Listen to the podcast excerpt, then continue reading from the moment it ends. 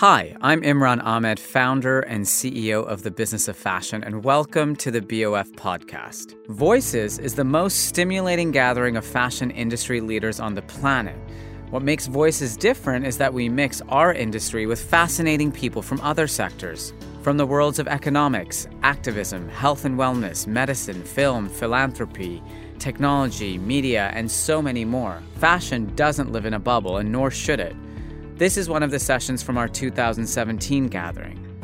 Silicon Valley, for years now, has been a buzz about something called the sharing economy an economy that's been pioneered by startups like Uber and Airbnb. But how could the sharing economy apply to the fashion industry? And what can we learn about the potential of the sharing economy? To answer this question, I invited Joe Gebbia, co founder and chief product officer at Airbnb, to talk to us about the sharing economy and the lessons he's learned along the way. He uses a really interesting analogy of duct tape, which I'll let him explain to you. So here's Joe Gebbia at Voices 2017 What Fashion Can Learn from the Sharing Economy.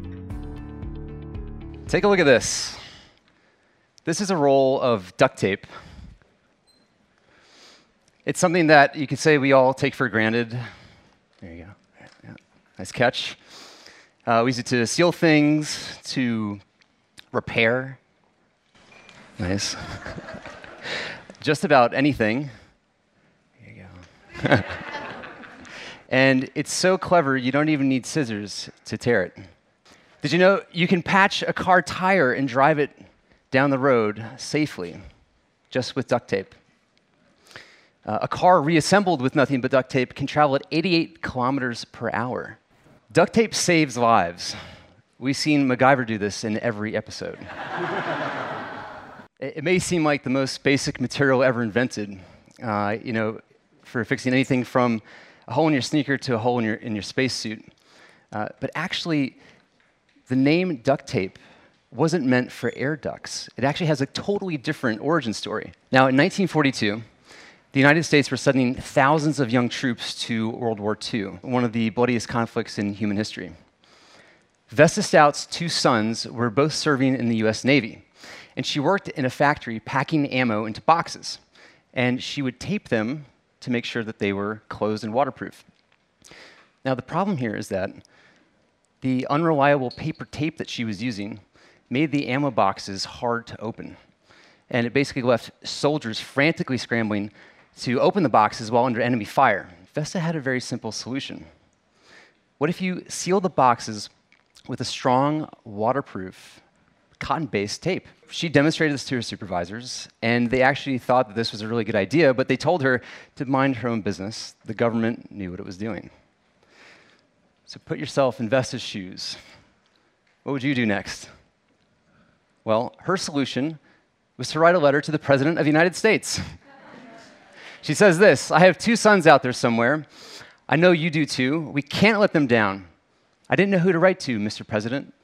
So I've written you, hoping your boys, my boys, and every man that uses the rifle, that these boxes be better taped. What were the chances of that working? Actually, the letter did work. Not only did President Roosevelt read her letter, he sent it to the War Production Board in Washington, D.C. This is what they said the change you have recommended has been approved with a comment the ideas of exceptional merit. Now, imagine if you sent the letter to the current president. the final name was named duck tape because it was waterproof like a duck, and it was made from cotton duck fabric. So, in reality, actually should be called duck tape. So, since then, it's been used for far ranging uses from NASA space missions to fixing your sneakers. But that's not all. Duct tape is more. Every time you see a piece of duct tape, it's an opportunity to innovate. It's like a design improvisation becoming a design solution. Now, this process has played a key role in my life, and it's what led to the creation of Airbnb. Two years after graduating from RISD, I'm unemployed, I'm almost broke, my roommate moves out, and then my rent goes up. But I've heard there's a design conference coming to town, and all the hotels are sold out. And I've always believed that turning fear into fun is the gift of creativity.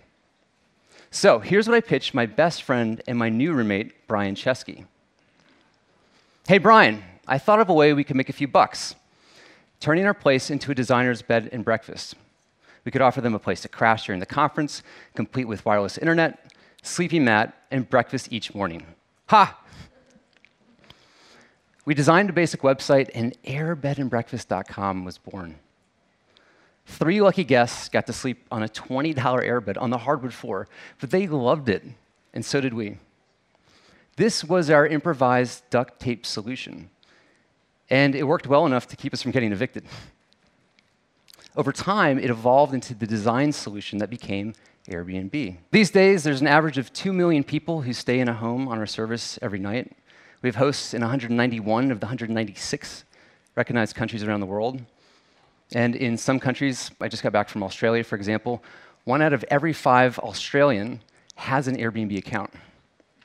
So, I believe that when a company reaches a certain stage, they have a responsibility to take what they're best at and to go out into the world and solve for problems.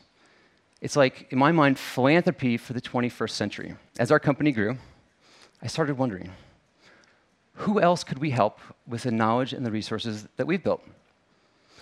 As it turned out, our first opportunity washed up right on one of our hosts' doorsteps. Imagine you're visiting a foreign city, you've had a great time, but you're looking forward to getting back home because the weather's starting to get a little bit rough. On the day of departure, you pack your bags, you check out of your accommodations, you step into the streets, and you're hit by a sheet of wind and rain. And the city's in chaos. You try to find your way to the subway, only to learn that it's flooded out that the tunnels are closed, the bridges are closed, all the flights have been canceled. You're basically trapped in a foreign city. And you're about to be hit by one of the most vicious hurricanes in history. Thousands of visitors found themselves in in Manhattan on October 28th, 2012. This is when Superstorm Sandy hit, and it was basically one of the most violent hurricanes. Large sections of lower Manhattan were completely submerged underwater, buildings collapsed, hotels overflowed. There were thousands of people who became homeless overnight. And that's when Shell, one of our hosts, reached out to us with a truly wonderful idea. She wanted to offer her spare bedrooms for free to those who were displaced. Her email started this 24 hour engineering marathon to create a way for people to volunteer their rooms to those who've been displaced. And that experience taught us, we realized that wherever we might have Airbnb hosts, we might be able to help people in need in sometimes a matter of hours. Our first improvised solution led to the creation of now a dedicated platform called Open Homes. Through this, our community has stepped up over 90 times, 90 disasters around the world in 20 different countries. And as this platform grew, we started thinking, you know, who else needs short-term accommodation on a housing platform like this? This statistic from the UNHCR was our answer. And we heard about 65 million people early this morning. To put it in context, it's a big number. That is the population of the United Kingdom. And if you think that's a lot, look at what the forecast is. By 2044, the number explodes to 325 million people. And to understand the magnitude of that, that's the current population of the United States. So after traveling to refugee camps in Greece, in Jordan, in Kenya and Rwanda, as well as major refugee resettlement cities throughout Europe, we ended up expanding the Open Homes community to match asylum seekers in need of short term accommodation with people willing to give them a place to stay. And today we have over 15,000 people who have volunteered their homes from all corners of the world. So, what started with one woman's idea, years later, has become an ambitious commitment to help our host house over 100,000 people in the next five years as we continue to build the world's largest humanitarian housing platform. Wish us luck. Now, during the course of our research on this, we also learned that once a refugee is settled into a home, finding a job is key to reintegrating, and this is top of mind for the 1.4 million Syrian refugees living in Jordan. Now, in the past few years, Jordan's seen an influx of people from neighboring countries, and because refugees are willing and able, but usually not allowed to seek employment, the influx places a heavy burden on national resources. So those who are eager to contribute their skills, talents, and times, how might we find, help them find a means of financial support? So in 2013, when we were just starting to explore what we could offer beyond accommodations, my team and I came up with the idea of a marketplace for experiences where residents could share their knowledge and passions with travelers. The Experience Marketplace, as it was known, showed us the possibilities of tapping into people's potential. And it eventually became part of our core product. Little did we know that this first prototype would someday enable refugees to create a source of income.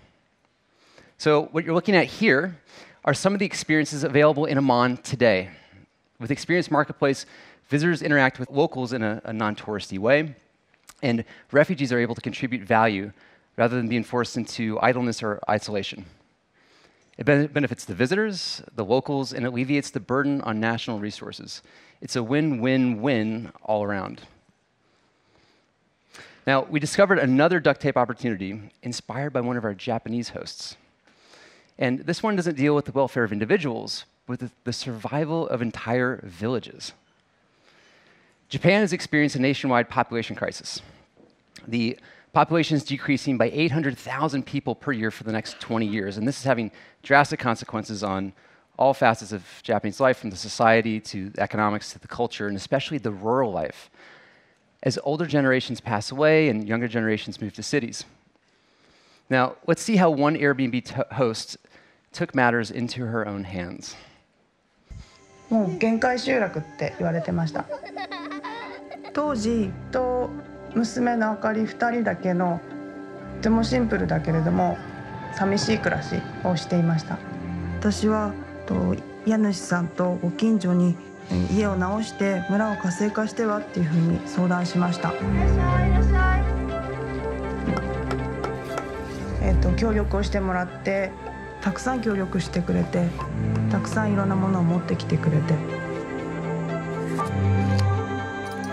Airbnb のホストを始めました。今は世界中から旅人が来ます。旅をしていく生活に入っていくような形で過ごしていってもらいます。何よりも娘の明かりの世界が広がりました。あの世界にいろんな家族ができたような気分でいます。The cool thing about this story is that now Megumi invites her neighbors to offer services to guests. So, uh, residents say that even more important than the income that they're getting is this idea of being excited about the place they live in again. Now, Megumi's astonishing success with this got us thinking. What if Airbnb helped revitalize other rural communities by creating a, a new type of space that could be shared by residents and travelers alike? So we worked with a local architect, and we came up with this concept. The first floor of this house is the guest living room, the dining room, the kitchen, and it's also the community center. The first floor is meant to be shared by everyone. We presented this concept to a couple of villages, and there's one south of Osaka that loved it so much they donated the necessary land. Now, because the village of Yoshino is a center of craftsmanship, the house was built almost entirely by locals with materials you can see from the front porch. Everything from the light fixtures to the tableware, especially the wooden walls. To say that Yoshino's uh, famous for its cedar wood is quite an understatement. People come from all over the world to source the timber here. In fact, a single cedar tree costs as much as a Lamborghini. Woodworkers have lived here for centuries. The current craftsmen are heirs to a tradition that goes back six generations. All this to say, they take wood very seriously here. They even have the guardian of the forest. He lives in the woods and decides when a tree is ready to be cut down. Each stump is then stamped with the signature of the woodworker. It's an important ceremony, and the forest is treated with respect, and the use of these natural resources is not taken lightly. And this is how the Yoshino Cedar House was born. It's designed from the ground up for a specific purpose. It's a concept that benefits the entire community, and it can be replicated anywhere around the world. And it takes the traditional Airbnb model and actually turns it upside down. The Yoshino Cedar House is run by a community cooperative, which decides how the proceeds are used. 97% of the revenue generated by your stay stays in the community. So when you stay at the house, who will you meet? Well, you'll meet the washi paper maker, the sake brewer, the woman who runs the chopstick factory. Everything is local. The fishermen go out to the river in the morning, and the catch of the day becomes your sushi at night. Imagine sitting down to dinner with the people who made the bowl that you're holding, the table at which you're sitting, and the scent of cedarwood filling the air. Lovers of craftsmanship, this place is for you. And by the way, all this happened in under a year. Since it was listed on Airbnb back this past February, it's enjoyed an 85% occupancy rate. The cool part is, just three months after it was unveiled, the concept reached further than we ever would have expected. Now let's travel halfway around the world to Civita, Italy. It's one of Italy's forgotten villages. This is a 3,000 year old town that's declined to just 10 people. So we worked with the town residents, all 10 of them, to restore a historic building called Casa de Artista and listed on Airbnb. It's been called a dreamy mix of old and new. And it's truly gorgeous. And the proceeds of your stay go directly to the town's fund for cultural restoration. By the way, guess who's your host? It's the mayor. so it started with a single house in a small Japanese village you've probably never heard of. Represents a model that can be adopted anywhere around the world. Duct tape opportunities come in all shapes and sizes. Some of them can lead to new businesses, some of them can inspire new philanthropic endeavors, and some of them can even lead you to spend a week in a center of Japanese craftsmanship. I think duct tape is often most powerful when it connects different elements, sometimes connects different worlds. Natalie Massenet connected the concepts of digital fashion magazine and luxury retail store to create Net-a-Porter. Calvin Klein connected recycled plastic with haute couture to create Emma Watson's spectacular Met Gala outfit last year. Karlie Kloss connected the glamour of modeling with computer programming in her Kode with Klossy initiative we continue to bring together the concepts of home, of ownership, of travel, of hospitality, and the sharing economy to create new models that have yet to be imagined. So I think no matter where you work, in every industry, no matter what you do at every level, duct tape is all around us. And so who knows what you'll spot next. And when you do, I hope you'll come find me and tell me about it. Thanks for listening to the Business of Fashion podcast. If you like what you hear, please give us a rating and subscribe today. Don't forget to visit businessoffashion.com to learn more about BOF and everything that we do.